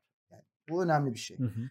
Ama en- az önce söylediğim o enflasyonla e, getiri arasındaki fark daha çok açılmış olacak. Resmileşecek bu. Bu programın ilk ayı zaten. Hani daha yani Hı hı. çok ben bu program işe yaramadı denilmez bunun üzerinden. Ama Ocak, Şubat'ta da eğer belirli bir temponun üzerinde enflasyon artmaya devam ederse yani yüzde iki buçuk üçlerde devam ederse yüzde otuz yıllık enflasyon orada bir miktar daha kalıcı giderse o zaman ister istemez piyasadaki faizler daha yukarı gidecek. Çünkü vermeyeceğim ben 30'un altına paramı. Yani eriyor benim param diyeceğim. Hazine faizleri yukarı sistem gidecek. devam eder mi peki o zaman? Eder niye etmesin? Orada şöyle bir şey çok söylüyorlar. Ben hazineden ödeyeceğim diyor. Bunun enflasyonla bağını kopardı. Piyasayla bağını kopardı. Buradan yürüyor. Diyor ki hayır fark etmez ya diyor. Kaçsa onu ödeyeceğim ben sana diyor. Piyasanın ne olduğu önemli değil diyor. Döviz arttıysa işte bunun üstüne ödeyeceğim. Mesela faiz indirecek. Merkez Cu- Cumhurbaşkanı geçen kendisi söyledi. E, o televizyonda bir yerde. Biz indir, indirdik dedi. indiriyoruz da dedi. Ben oradan şunu anladım. Ocak'ta da indirecekler. Hayır, Önemi Bakan yok. Nebati zaten ağzından kaçırdı. Yani iki puan daha İndireceğiz diye. indireceğiz diye. Yani Cumhurbaşkanı indireceğiz dedi. E, peki iki puan yani 200 Beş- baz daha düşerse Ocak ayında ne olur? E, üzerimizdeki sistemik yükün birikmesi dışında piyasada doğrudan bir şok olacağını düşünmüyorum. Yük birikmiş olacak. Yani Yani şu olacak. Yük Eğer ki bir sıkıntı ortamı oluşursa, öngörmedikleri olağanüstü bir durum haline gelirse 10 birim zarar göreceğimizi 100 birim zarar göreceğiz. Olacağı bu. O yük biriktiriyor şu anda. Yani sanki orayla bağlantısı kalmamış gibi hareket ediyor. Hani nasıl diyordu ya ben, ben dövize bakmıyorum. Şimdi ben hiçbir şeye bakmıyorum. Sadece kuru buralarda sakin kalsın. Biz işte faizleri indirmeye çalışalım. Onun dışında gerisinin çok önemi yok diyor. Ama ge- gelinen nokta orada biriken bir yük.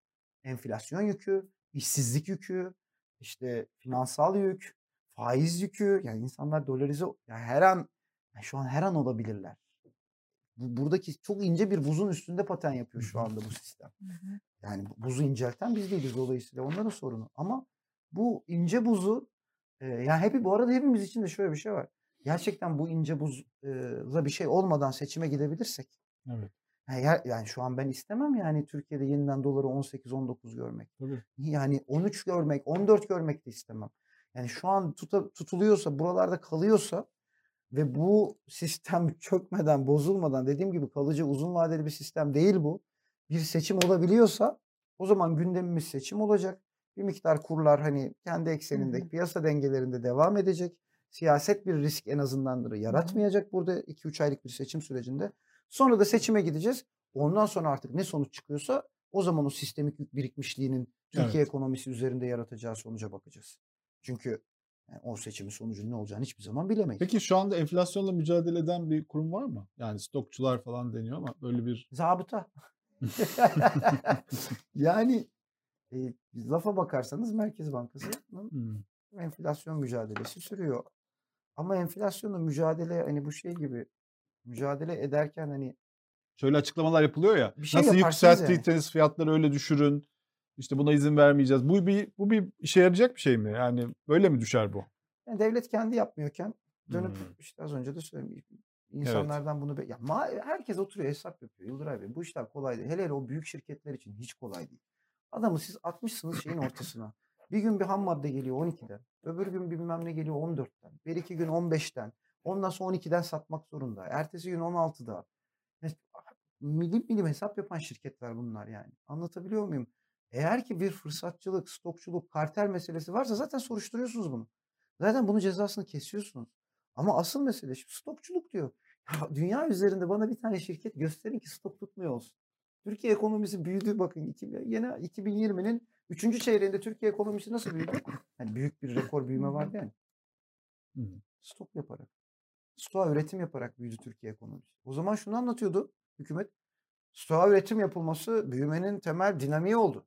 E stokçuluk o zaman da kötüydü. O zaman da dövseydiniz bu insanları stoğa üretim yaparken. Bunu gördüğünüz verilerde. Şu anda mesela dönüyorlar diyorlar ki stoktan yedi firmalar. O yüzden büyüme istediğimiz kadar olmadı. E stok tutmayın diyorsunuz adamlara zaten. Ya her firma tutar bunu. Ya bakın ben size bir örnek vereyim. Boeing diye bir firma var değil mi? Boeing. Boeing firması her yıl sadece stok maliyeti 6 milyar dolar olan bir firma. Yani 6 milyar doları neye harcıyor biliyor musunuz?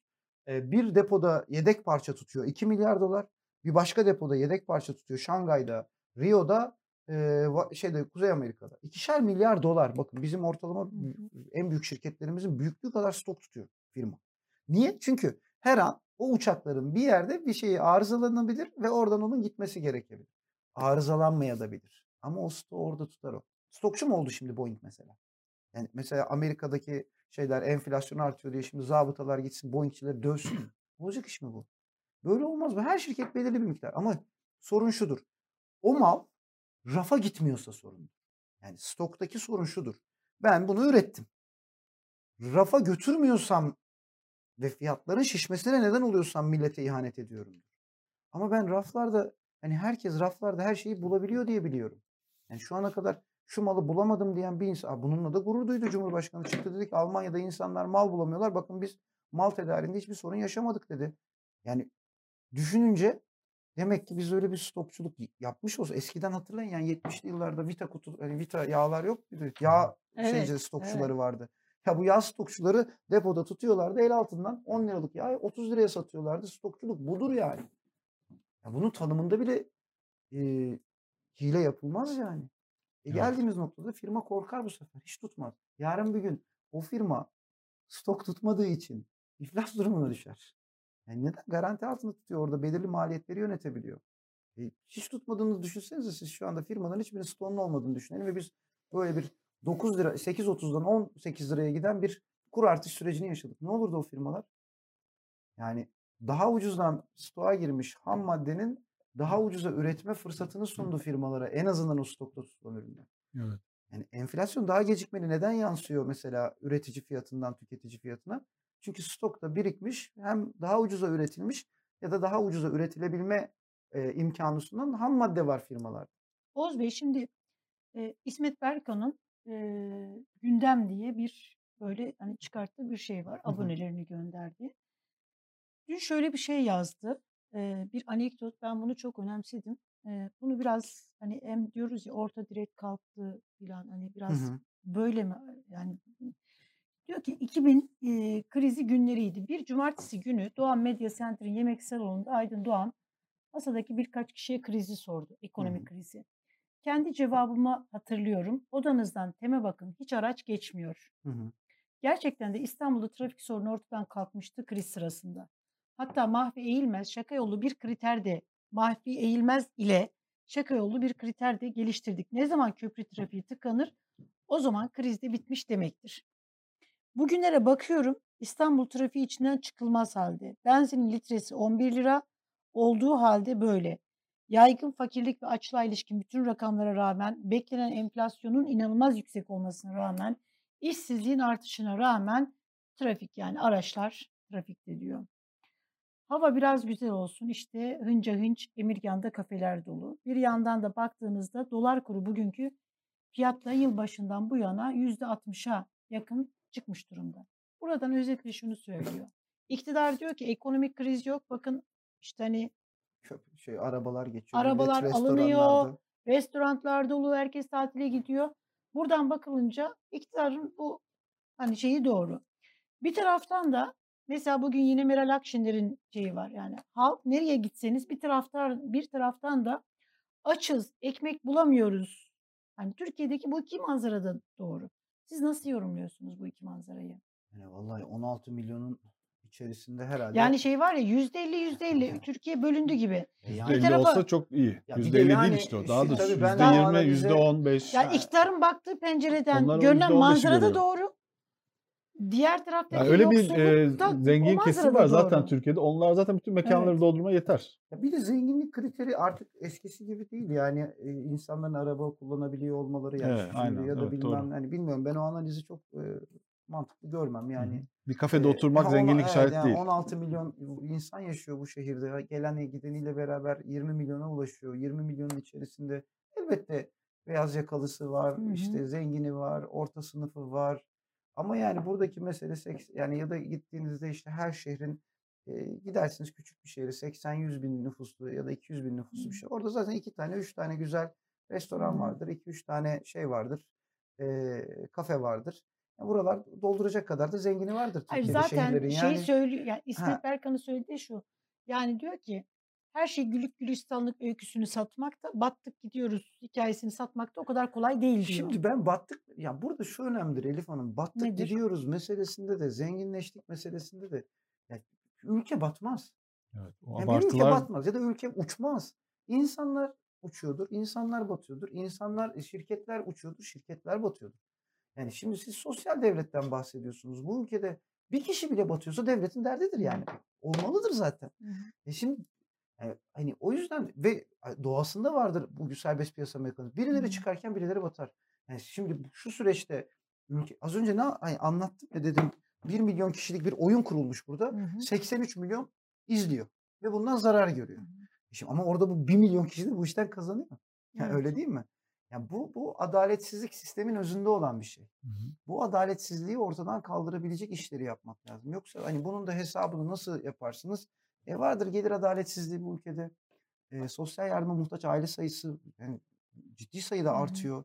E, şimdi asgari ücret mesela 4253 lira oldu. Söyleyeyim mi? Ben Evet. şimdi bir bu hafta kararda onu yazmayı düşünüyorum. Önden söyleniyor mu böyle şeyler? Bilmiyorum. Tabii tabii. Ha, yani sonra Evet. yazı spoiler oluyor ya. Ee, mesela asgari ücret zammından as- açlık sınırının altında ne kadar sürede geçtik bu zamana kadar? Hı. Yani mesela 2825 liraydı ya yılbaşında e, şey asgari ücret zamlandı. Kaç ay asgari ücret açlık sınırının altındaydı? Bu sene Hmm. ne kadar süre Güzel, altında evet. kalacak? Ondan önceki yıl ne kadar süre kaldı? Hı. Yani bu bence önemli bir gösterge. Bakın 4000 lira şu anda daha 2825 lira alırken açlık sınırı. 4000 lira olmuş. Türk İş'in yayınladığı rakama bakarsanız. E şimdi enflasyonun %8, %5 civarı arttığını düşünün. Ya da %2-3 arttığını düşünelim.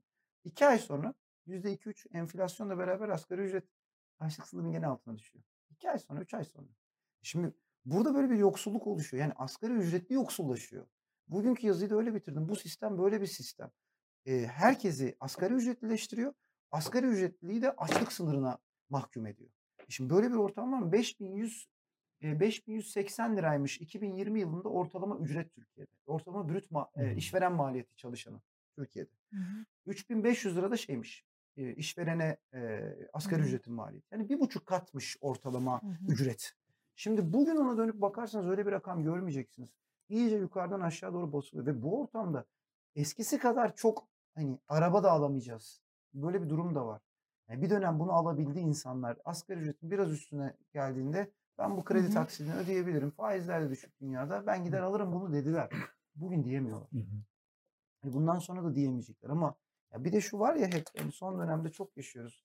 Çıkıyorsun konuşuyorsun üzerinde bilmem ne markalı bilmem ne var bin liralık gömlek. Gömleğin bin lira olmasının nedeni ben değilim ki. O gömlek normalde yurt dışında 100 liralık satın alma gücüyle satın alınıyor. Senin kurun artmış bin liraya dönmüş. Sen, yani birileri alamaz hale gelmiş. Bu lüks değil. Lüks yani yemek, içmek, giymek, yaşamak lüks hale geldi. Niye kaçıyor gençler biliyor musunuz? Ben dün biriyle konuştum. Türkiye'nin en önemli teknoloji şirketlerinden birinde çok iyi ücretle çalışıyor.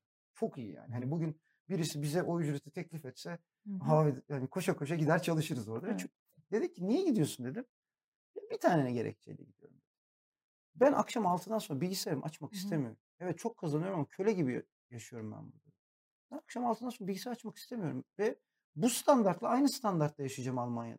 Ve akşam 6'dan sonra bilgisayarımı açmayıp çoluğumla çocuğumla vakit geçirebileceğim dedi. Şimdi sadece para da değil ki. Evet. Yaşam standartlarını yok ediyoruz ve bunun adına da ekonomi yönetimi diyoruz. Düşünsenize yani 4253 liraya çıkarttık asgari ücreti. Hadi sevinin. Evet. Ama sen beni yani köleleştir. Sadece parasal olarak değil. Haklarım itibariyle de köleleştirdiğin bir sistemin içerisinde. Ben ne yapayım o fiyat artışını? Öyle değil mi? Evet. O yüzden yani bence biraz Peki bütün bunlar şimdi hani siz dediniz ki bunu yap, yaptı çünkü hani e, piyasa batıyordu.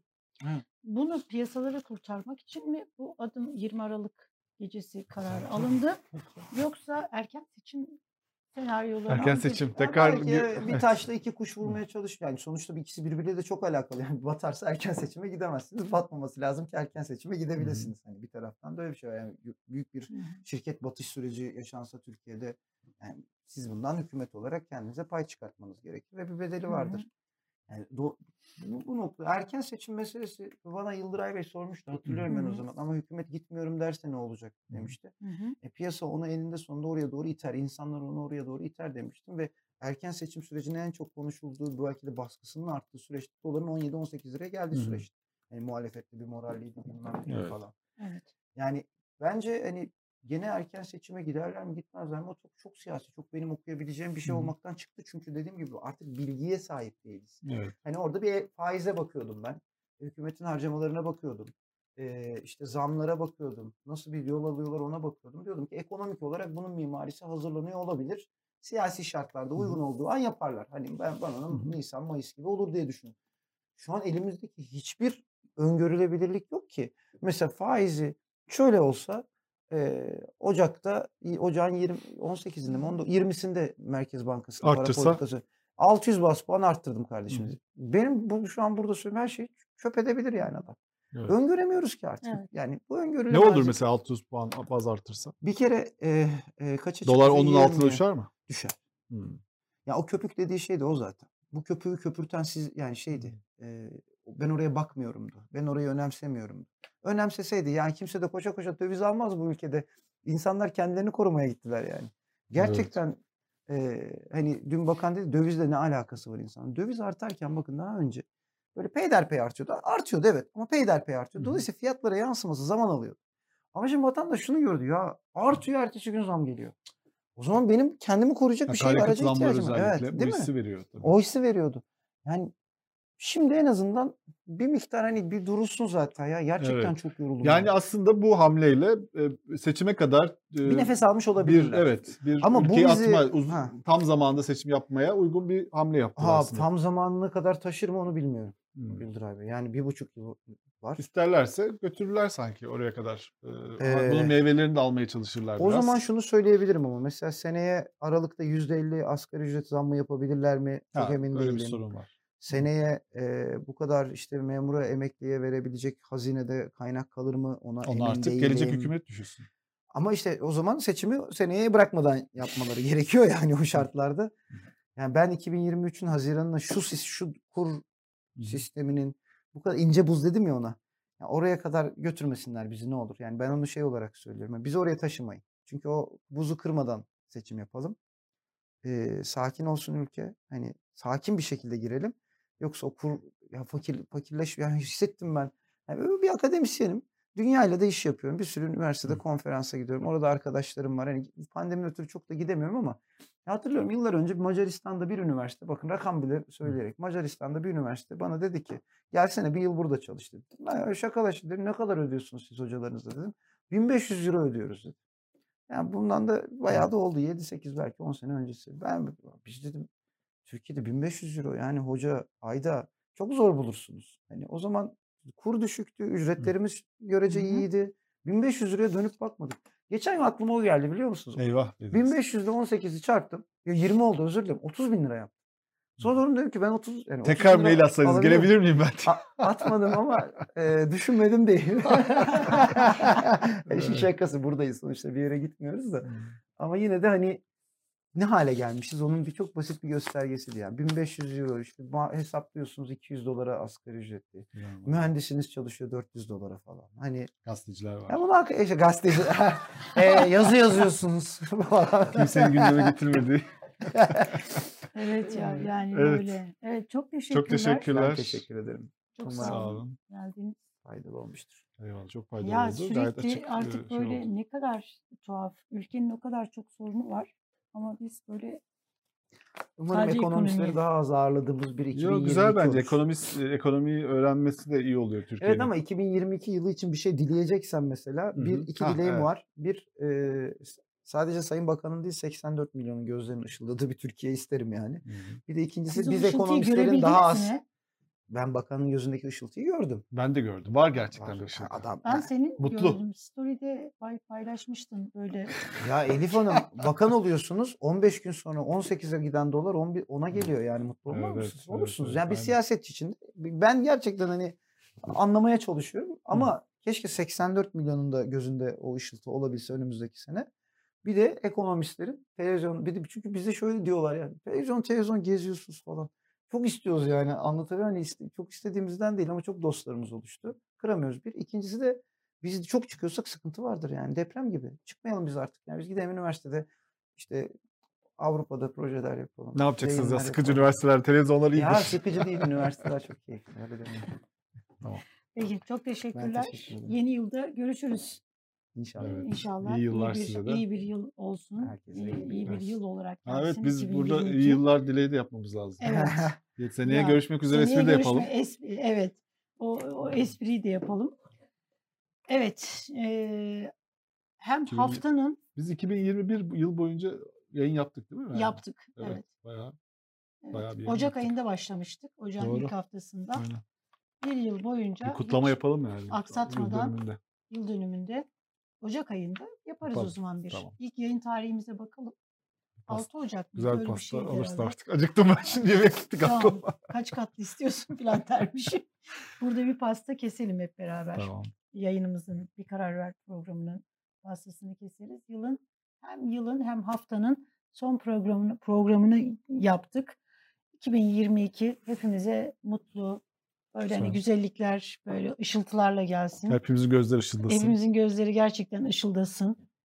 Yani. Ee, ekonomiye güven de böyle hani baka, bakanın böyle gözlerime bakın güvenin dediği değil gerçekten hani e, Bakanın da güven gözlerinde gelsin. ışıltı sönmesin Cebimiz- diyelim. Biraz cebimizde ışıldasın değil mi? Hatta ekonomi bakanı çıkıp böyle böyle konuşmak durumunda da kalmasın. Yani sadece işini yapsın, gözümdeki ışıltıya bakın deyip güvence vereceği bir ekonomimiz de olmasın.